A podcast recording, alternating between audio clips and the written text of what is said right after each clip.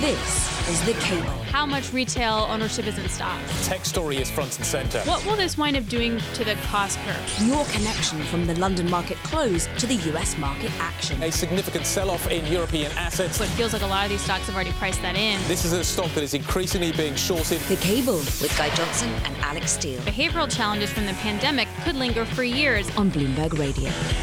Good evening, welcome. You're listening to The Cable. We're live on DAB Digital Radio. I'm Guy Johnson in London, alongside Alix Steel over in New York. We have much to talk about on The Cable this evening. European equities a bit softer today. A little bit of outperformance in the FTSE 100, but it was still down by 0.2%. A number of factors coming together today. You've had some retail data over in the United States that indicates maybe the Fed has to go further. And in fact, I think Goldman Sachs has today upgraded its terminal rate expectations for the Fed.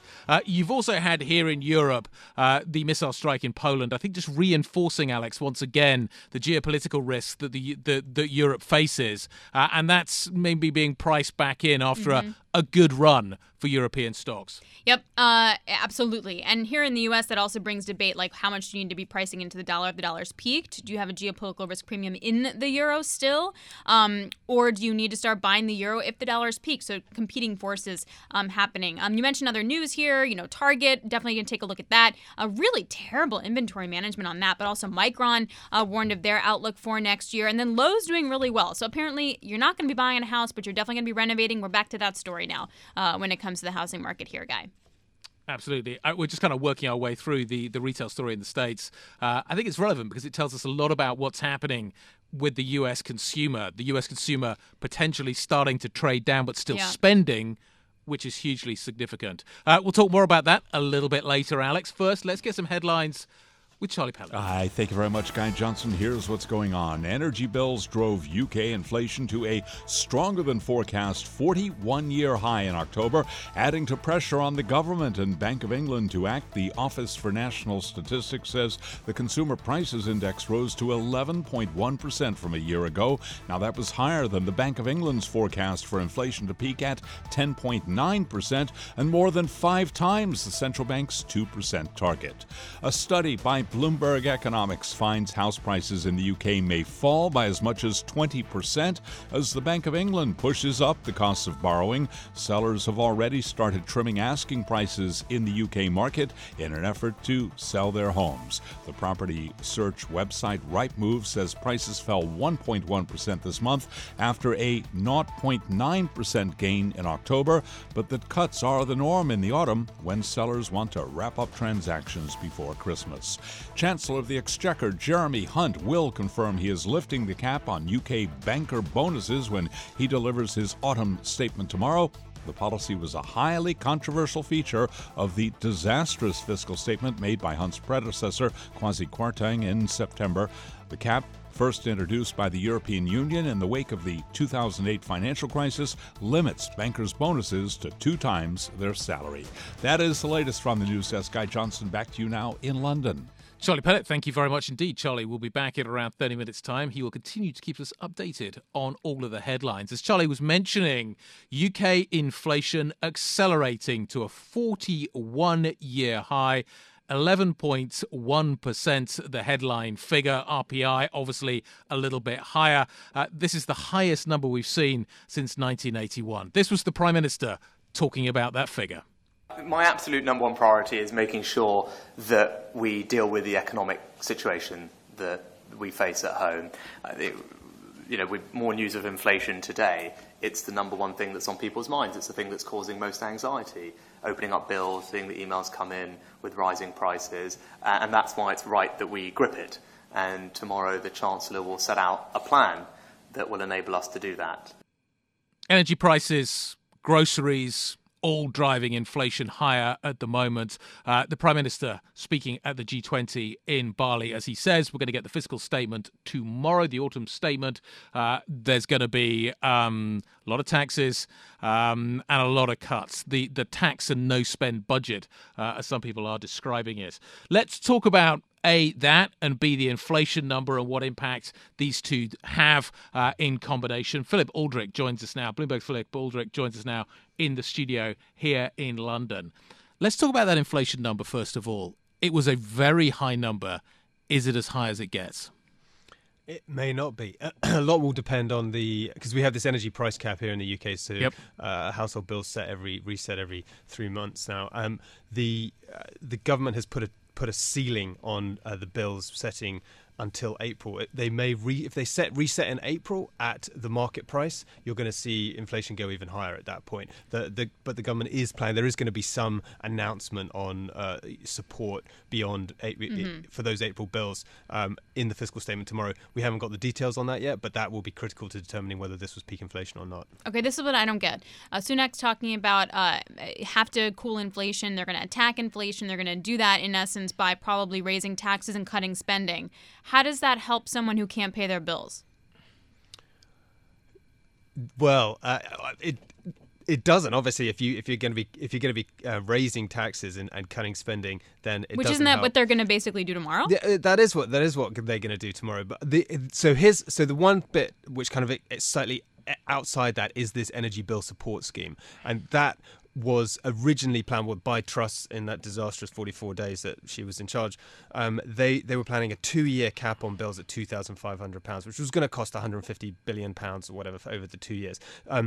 That is now stopping in April. They're going to have a new policy after that. And it's really, that's the point. Then they will have more targeted measure. And instead of it being all households who get their bills capped, you can actually provide support for the poorer households for that very reason, that they'll be less able to afford it. So that will be better use of public money, and it'll cost less, but it will potentially provide an equal amount of support to the poorest people.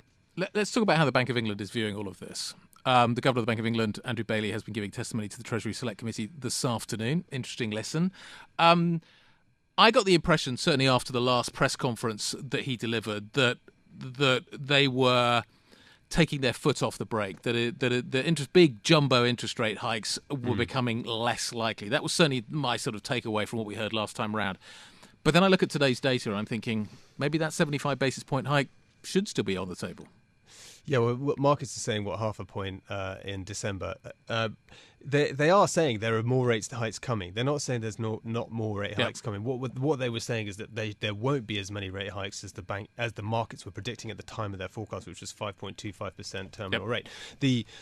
Now nobody knows where it's going to end up, but they basically clearly want to finish at around 4%. That seems to be the sort of indication if you read the runes and you listen to other economists, etc. But there is. If this is not peak inflation, if there is the possibility that this is not peak inflation, Can the Bank of England make that? If inflation goes up again, it's going to be very, very hard for them to sit on their hands and say, "Guys, it's not our problem." And so this is why the whole IMF, this whole Truss government blew up at the IMF partly because everybody there was saying you have to work hand in glove. Government and Bank of England have got to work together on this, and that is why this energy price cap announcement is actually going to be very important to the Bank of England, because if peak inflation is in April next year and they have not raised rates, or they've stopped raising rates at that point, everyone will be saying how is that possible? So there's got to be this kind of working together, this collaboration. Well, but to that point, what did we learn about core inflation today? Like, I hear you on the energy thing, but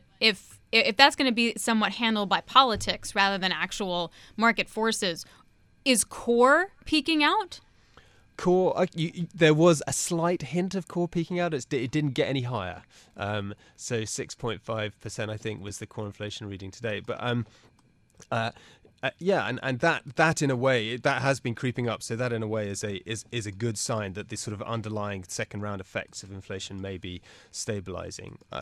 To be honest, there's still a lot of inertia in the wage market. You're going to see, I suspect, we're going to see wages continuing to rise in the months ahead as people try to catch up with the growth in consumer prices. Let's talk about the fiscal statement tomorrow, and again talk about timing. If the fiscal statement front loads the pain, the Bank of England has one course of action it can probably take. If the fiscal statement pushes the pain further out, outside the Bank of England's forecasting window, then presumably it has another course of action. How important is the timing in terms of the impact that the fiscal policy will have How important will that be in terms of the Bank of England's rate-setting decisions? Yeah, so that's a really important point. This is the balance of the fiscal, the programme of cuts, effectively, the austerity that's coming. The thinking is that quite a bit, so half of it may come in the latter part of the five-year forecast. You've got to remember that the bank's signalling in its forecast round at the announcement rate decision on November the 3rd was that we don't need to do much more on rate rises because we've got a recession coming. So that is already going to be bearing down on inflation. That is the argument that they've got there. And so if there's an excessive amount of fiscal tightening at the front end of the fiscal package tomorrow, they may feel like they don't really need to do much at all. Yep. But because that would potentially push everyone further into recession and kill demand even more quickly. But that's the thing. This is going to be a careful balance. I suspect the reason why you're going to do front load some of it is you have to demonstrate to the markets credibility. You've got to be credible. Okay, but this really bugs me, because then I feel like the gilt market and gilt investors are dictating what your fiscal policy is going to be. Don't they always? But to this kind of extent? I mean, you can make an argument that the reason why Hunt's going to have to come out tomorrow and be super strict is because there was such a huge fallout after Truss and Kwasi Kwarteng just wrecked the gilt market. That's absolutely right. I mean, this is about restoring fiscal credibility. This is about establishing the stability on which possibly in the March budget there will be something more akin to a growth plan and actually some vision for the future. But right now, because they're trying to stabilise everything after the... I mean, so one of the things Bailey, the Bank of England governor, just told the Treasury Select Committee is that the international reputation of the UK has been hit by the Truss and Kwarteng period. And Broadbent, the deputy governor, said tomorrow's event will be partly to address that loss of credibility and that loss of investor trust. So it's very much, you're right, this is about restoring, this is about the markets telling us what to do, saying, yeah, we'll do that, and then we can move on. We can get back to normal, and then we can move on to a more normal relationship. But, what was it? James Carville said, wish I could come back as the bond market because it would be the most powerful thing in the world.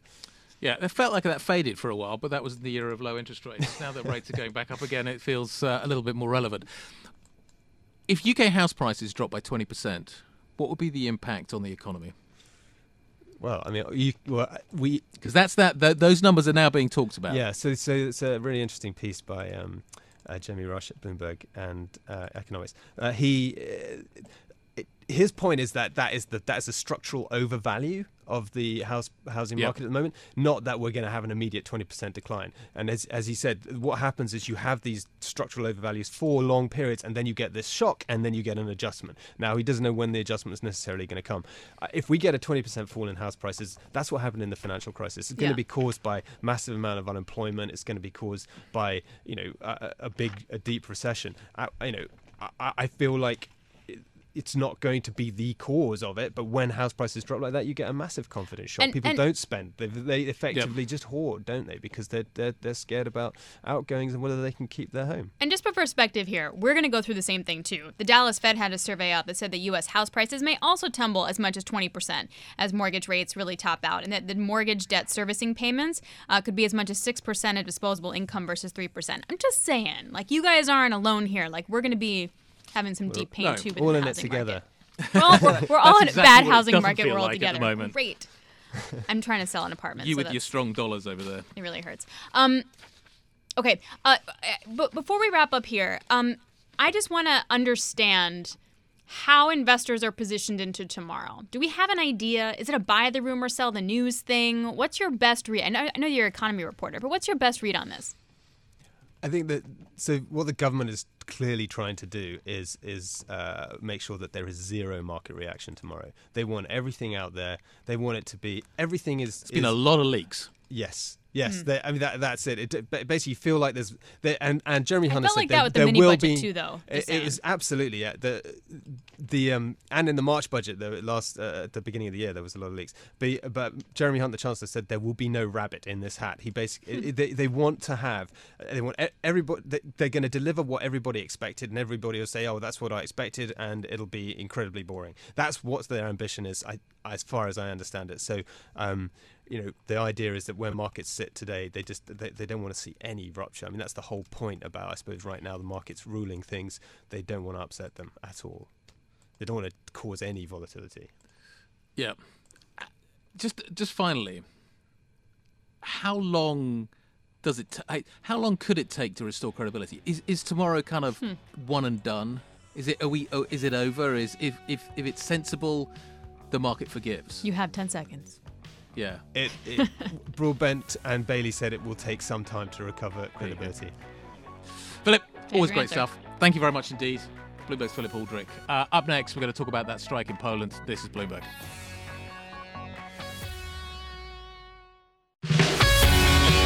This is The Cable with Guy Johnson and Alix Steel on Bloomberg Radio.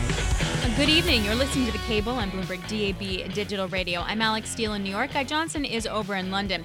It was a very tense 24 hours for NATO, Europe, Ukraine, and Russia, and the US. NATO and Poland's leaders eventually came to the conclusion that there was no indication that a missile that struck Polish territory late Tuesday evening was an intentional Russian attack, as governments in the military alliance moved to defuse this kind of incident. Jens Stoltenberg speaking earlier, talking about the fact that the incident was probably the cause of a Ukrainian air defense missile fired to defend Ukraine against Russian cruise missile attacks. The reason why this distinction is very important is that if it had been any kind of direct attack, Poland could invoke Article 4 of NATO or even Article 5. Article 4 is that any member who feels its security is threatened can invoke it and summon the rest of the alliance. Article 5 is that if a victim of NATO is, if a country of NATO is the victim of an armed attack, every other member will rally to them. Critical points. Nevertheless, this seemed like a fire drill as to how NATO would respond to Russia upping the stakes in its war with Ukraine. So Guy and I sat down with Fabrice Pottier. He is CEO of Rasmussen Global. He's also former head of policy planning for two NATO generals. And I started by asking him how thin the line was to Article 4 and Article 5 that NATO was trying to walk. Well, I think it's more how closely are we treading the line to Article 4, because clearly we have had conflicting reports as to whether the missiles or rockets that have hit the Polish territory were of Russian or Ukrainian origin. And I think this is obviously very important to get the forensics right. However, it's also important to have the overall context clear and right. Whatever happened has happened because of a massive, actually the largest missile strike campaign launched by Russia since the 24th of February. And because of that, you necessarily have some incidents such as the one we've seen yesterday. So at the end, that it is related to some Ukrainian missiles or rockets being misfired or losing or going on the wrong trajectory or Russian one, I think the bottom line is that Russia has escalated, and when you escalate, you increase the risk, yep, and you increase insecurity for both Ukraine and its neighbors. Fabrice, did we learn anything about how NATO would respond to an accidental Russian incursion into NATO? If this had been a Russian missile that would have struck, how different would the response have been? I think the response would be proportionate to whether, first, this is Ukrainian or Russian, and if it's Russian, whether it is intended or not intended. I think this is very important because this is how you can make a difference between the threat and the direct attack. And if it was not intended, but still a Russian rocket or missile, I think you could expect from NATO not just a collective statement, but also to take some defensive action. And Article 4 is strong enough to lead to potentially the allies together to decide on reinforcing Polish air defense systems and even potentially Ukrainian air defense systems. This is what happened with Turkey when Turkey invoked Article 4 during the Syria war. Fabrice, what kind of contingency plans within NATO should be being discussed right now after what happened over the last 24 hours? Well, I think hopefully they don't discuss them, but they just health check them that these contingency plans are fit for these kind of scenarios. That's what I would hope. And second, I think, again, it's very important to send a very clear message, both in words and in action, to Russia that under no circumstances Russia should and can cross the red line that we've drawn on the NATO territory.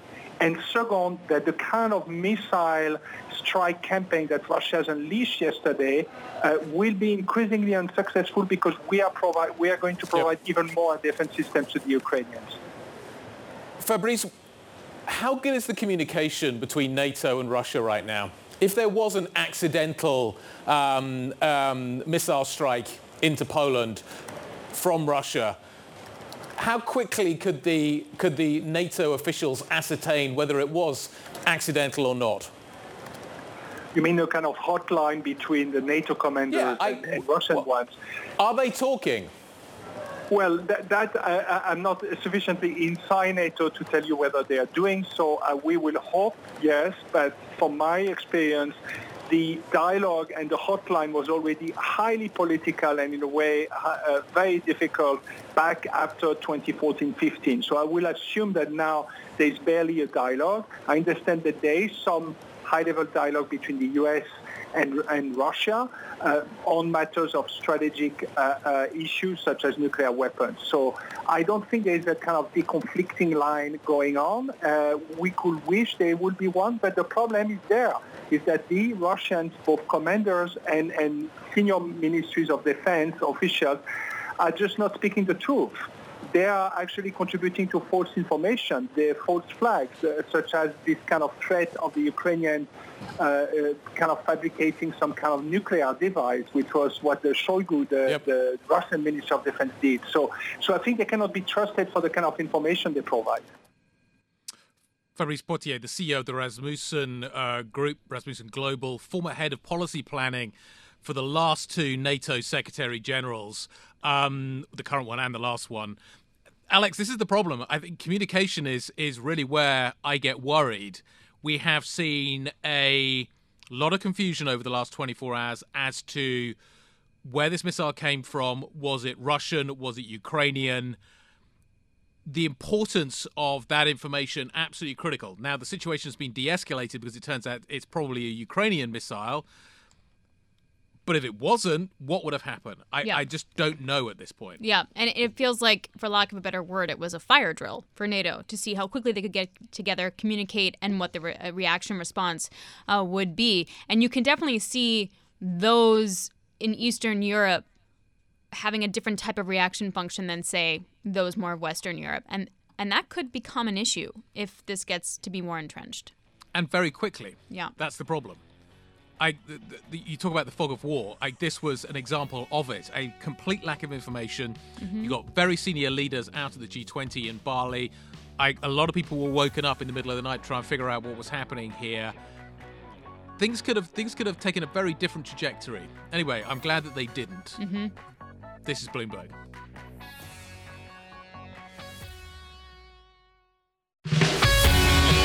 This is The Cable with Guy Johnson and Alix Steel on Bloomberg Radio. Good evening. You are listening to The Cable on Bloomberg DAB Digital Radio. I'm Alix Steel in New York. Guy Johnson is over in London, just past 5:30 over in the UK. But I do want to get a quick check-in here on U.S. markets. It's been quite a day. We're off the lows, but it's still kind of yucky out. You got Nasdaq 100 is down by over 1%. The S&P is off by 0.6%. And there's a couple moving parts to this.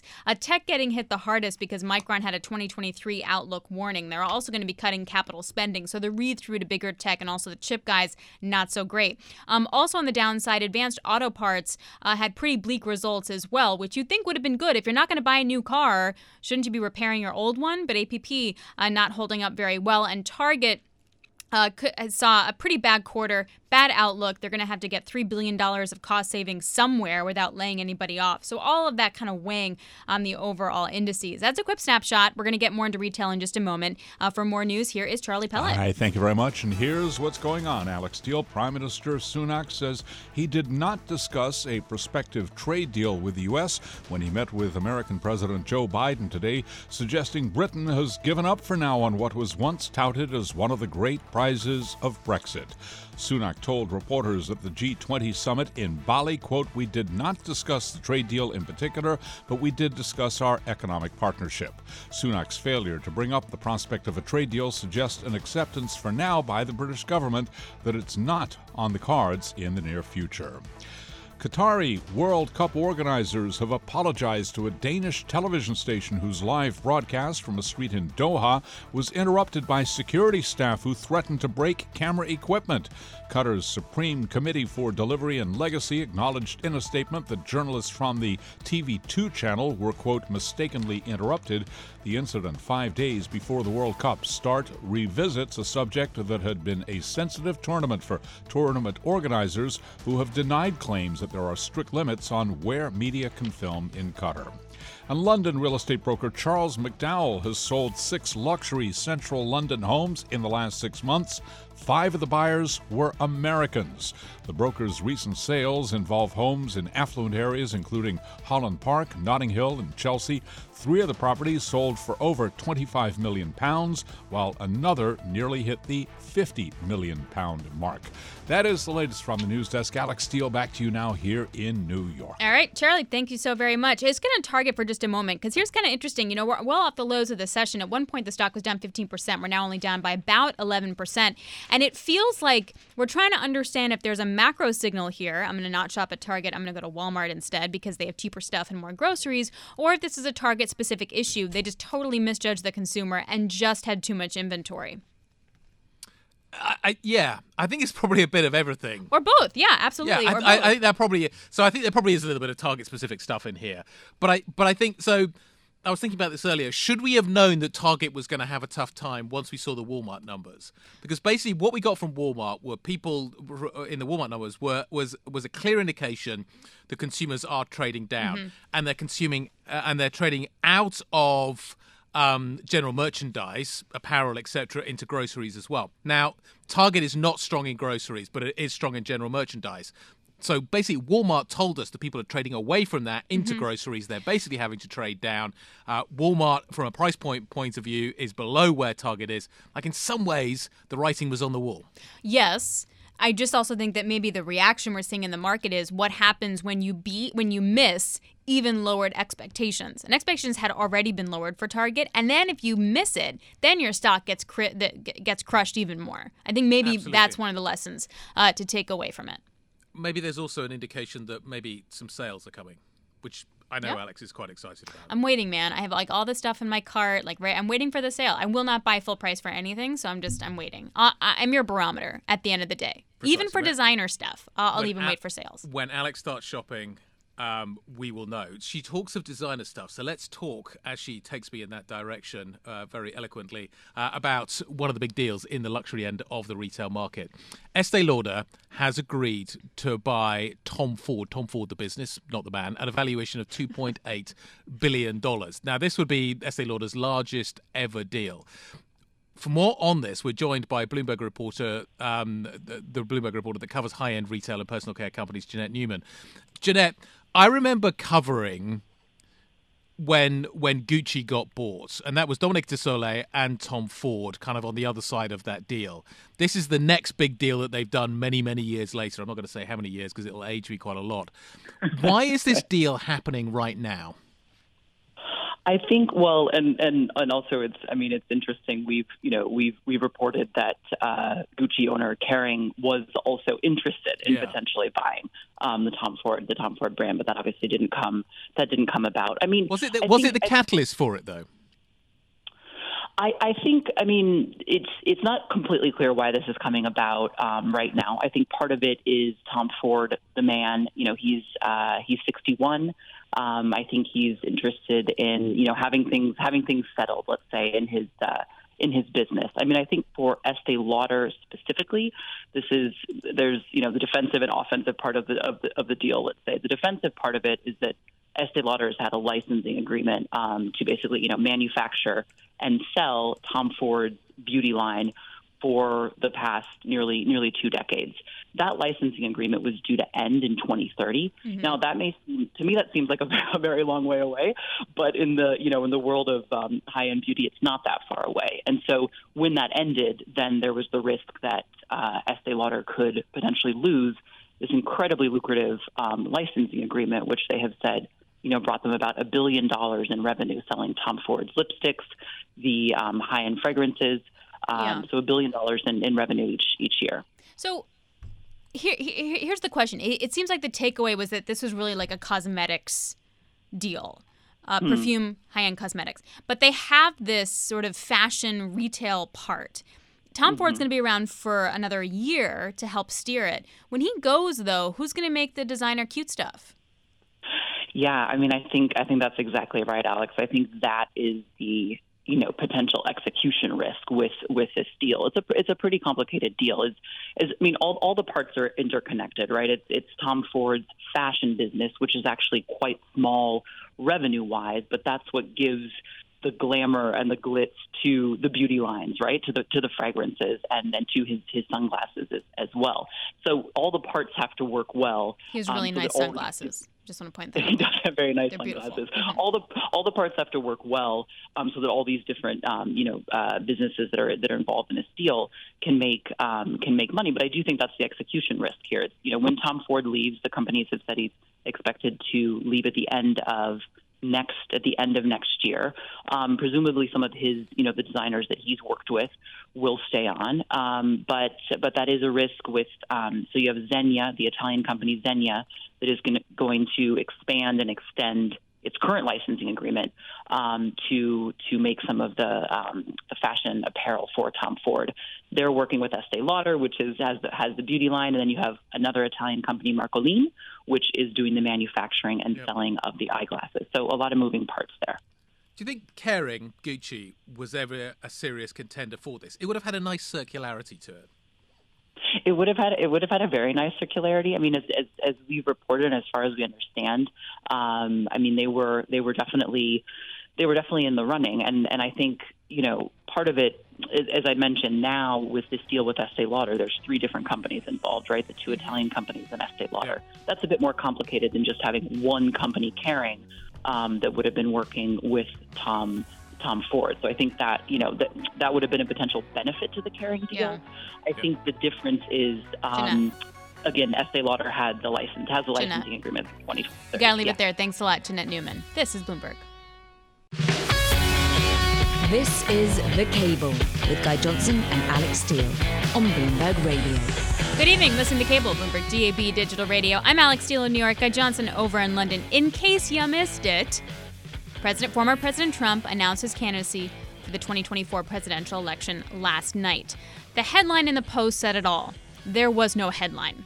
New York Post on the bottom, there was a small strip that said, Florida man makes announcement, page 26. Unheard of for the Rupert Murdoch empire to turn against Trump in this fashion. Let's get more on this. Emily Wilkins joins us now. We'll talk about all different kinds of things. I don't want to spend too much time on Trump, but what was your read-through from yesterday? My read-through from yesterday was that Trump really does no longer have the core of the Republican Party behind him. This is something that we've seen kind of happen with other controversial figures that have come along, that everyone is behind them until they start losing elections. And for a lot of Republicans, what we saw with the midterms was the last straw. You saw a number of Trump's endorsed candidates go down. You saw Republicans lose their opportunity to take back the Senate. You saw them almost lose the House and giving them only a very, very small governing majority. And a lot of folks within the Republican Party are now placing blame at Trump's feet. And I think that was kind of reflected in how you saw some of the playback of the coverage last night, the sense that, you know, this is, everyone's kind of been there, done that. We've seen this song and dance before. Certainly there will be people in the party who will remain loyal to Trump. It'll be very interesting to see how the next 2 years play out at this point. But there's definitely been a vibe shift within the Republican Party. Emily, it got a very muted response, to Alex's point about the Post. The fact that it really wasn't covered by the Post is hugely significant. Florida man. That's like literally the worst thing you could possibly say to Donald Trump. Florida man. Oh, and then they picked it up on page 26. Did you see how far back the actual story was? That was the work of genius. Is that going to embolden others now to get out of the gate? Are we now going to see a whole slew of people coming out and announcing for 24? Well, we've already, of course, seen Ron DeSantis be very much in the spotlight, kind of a lot of attention on him at this point.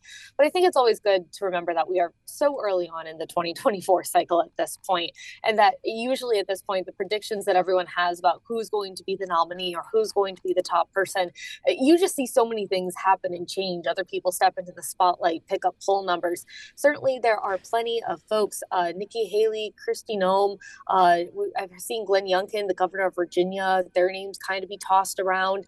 We'll see. Each of them is probably gaming out right now when is going to be the best time for them to announce. I mean, there is some strategy in going first, but there's also some strategy in waiting a little bit and then kind of coming out with a crafted message at the right time. Let me just read to everyone what happened on page 26 of the New York Post. Ready? Headline, been there, done that.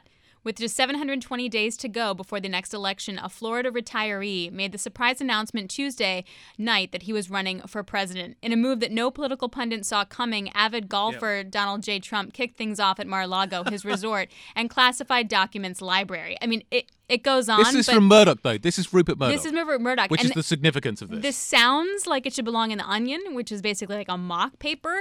But Rupert Murdoch has definitely turned the tide on this. Anyway, I just was reading it and I had to share it. Emily, at the same time, you have Kevin McCarthy's trying to make a run for speaker. Does he make it? Does he have to make concessions? Where is the House power struggle at this moment?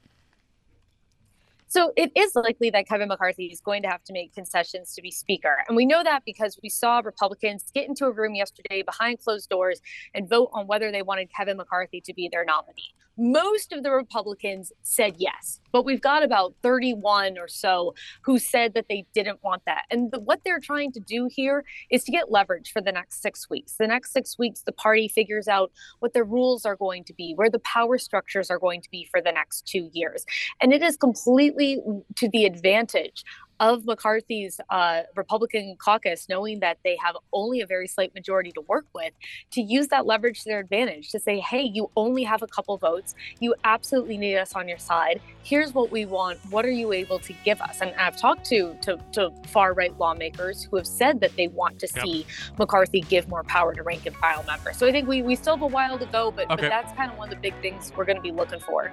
Emily, great stuff. Thank you very much indeed. Emily Wilkins, our congressional reporter. This is Bloomberg. This is The Cable with Guy Johnson and Alix Steel on Bloomberg Radio. Good evening. You're listening to The Cable on Bloomberg DAB Digital Radio. I'm Alix Steel in New York. Guy Johnson is over in London.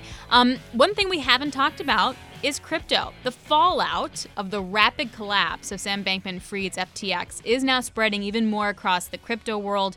The billionaire Winklevoss twins are getting hit now through liquidity squeeze at their lending partner, Genesis. Gemini Trust, which is co-founded by the twins, announced its yield product for retail investors will also stop redemptions. It's getting complicated. It's getting ugly. Kitty Greifeld joins us now, who literally came into the studio and said, I'm so knee-deep in crypto, I don't know anything else. Did I sum that up?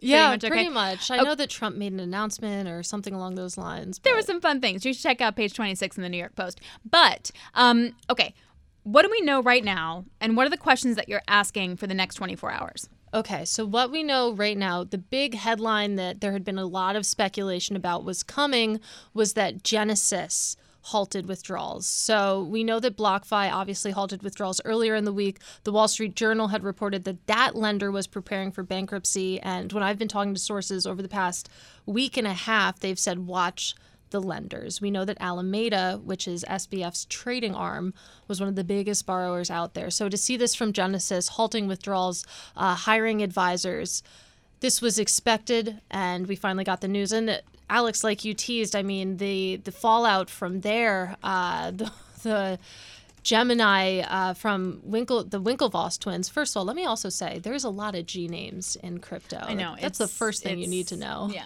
it's a lot. But yeah, it just really goes to show how interconnected still this entire industry is. How do the interconnections work? Because everybody is now trying to distance themselves from everybody else. The counterparty risk, Katie, is certainly what has got everybody worried. Coinbase out in the last few minutes saying it has zero exposure to Genesis trading. But how easy is it to plot the connections? It's difficult. You really do need to almost get out a pen and paper and try to map it. But it all really boils down, Guy, to your point, to counterparty risk. It just feels like the crypto industry over and over again over the last few months is learning the lessons of traditional finance, counterparty risk being one of them. In terms of the news we got this morning, it's really interesting because Genesis is one of the companies that falls under the umbrella of Digital Currency Group. That is helmed by Barry Silbert. He's one of the big kingmakers in crypto. You hear a lot about SBF. You hear a lot about CZ. You don't hear a lot from Barry Silbert by design. Unlike some of the other high-profile crypto people out there, he rarely does interviews. He rarely goes to conferences in the past few years. And he has a big empire, so it's going to be interesting to see what this means. So I'm confused about the Genesis Gemini scenario. Is this that the companies are retrenching because the whole industry is just seizing up a bit and people are panicking and taking out their money? Or is there some real exposure somewhere to tokens that are actually now zero? I think the problem with Gemini, so of course they were borrowing from Genesis, or they had this relationship with Genesis when it came to specifically their yield product, which was called Earn. Whether they had similar relationships with other brokers, with other lenders, is unclear at this point, or whether Genesis, they had all their eggs in that basket. So that's what's trying to be chased down right now, trying to disentangle and see actually how many counterparties did Gemini actually have. Katie, if people can get their money out of the exchanges in the way that they want, where is that? Where are those coins going? If they keep them in crypto, are they putting them in the other exchanges? Are they putting it in cold storage? What are people doing right now to protect themselves?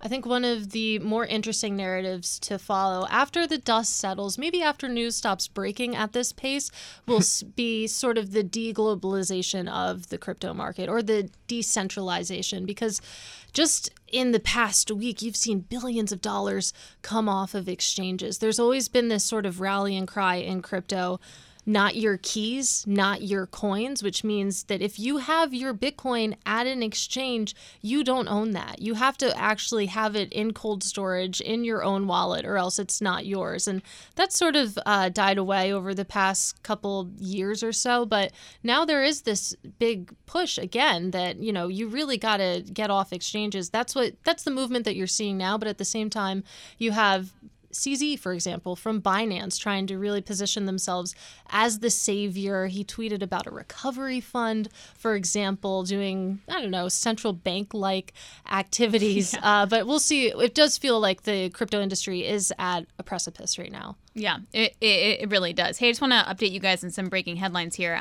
Apparently, ECB officials may favor a 50 basis point rate hike in December rather than 75. The euro's moving off its highs on the news. I mean, in some ways, this is no surprise, Guy. We were all kind of prepped for a downshift, whether we're looking at the ECB or the Fed, but potentially maybe some confirmation. Yeah, I think there was an expectation that... Actually, do you know what? It's been really interesting. Listening to Christine Lagarde recently, she has been sounding significantly more hawkish, and there has been this sort of growing expectation that the ECB is going to be tightening aggressively. I think if the Fed pivots down to a 50 basis point hike, I think that's going to make it easier for the ECB. And there is clearly division on the governing council. Well, clearly also, division. 50 bips is still 50 bips. Exactly. Like, and for they're not Europe, cutting that's still rates. A very big number. Yeah. Anyway, wanted to bring you those headlines there. Hey, Katie, before we let you go, one question you're trying to answer over the next 24 hours on crypto. What happens to Genesis? It's a very short-term answer that I'm looking for. But again, we know that they've hired advisors. They're exploring options. What does that mean? I would love the answer to that. Also, again, just trying to follow the web, follow the money, and see what the next shoe to drop is. No one has a firm answer for me. Katie looks more tired now than she did last Friday, which should tell everyone a lot of things. Katie, thanks a lot. Really appreciate it. Katie Greifeld joining us on All Things Crypto. I don't envy Katie having to suss all this out. And Guy, tomorrow is kind of your Super Bowl over there in the UK. Yeah. I think we've had two this week. One was the Airbus interview, and now this. Oh, sure. This is like... Which is nice. Two Super Bowls in one week. I'll definitely take that. The big fiscal events, the awesome statement from the Chancellor of the Exchequer tomorrow morning. I think it's 10:30. I can't be precise on that. That was the latest time I heard. It's going to be really interesting. It is the tax and no spend budget, basically. It is austerity 2.0 for the UK. It sounds fun. It really isn't. No, it really doesn't sound fun, actually. And again, that headline, ECB officials considering a 50 basis point hike rather than 75. See you tomorrow. This is Bloomberg.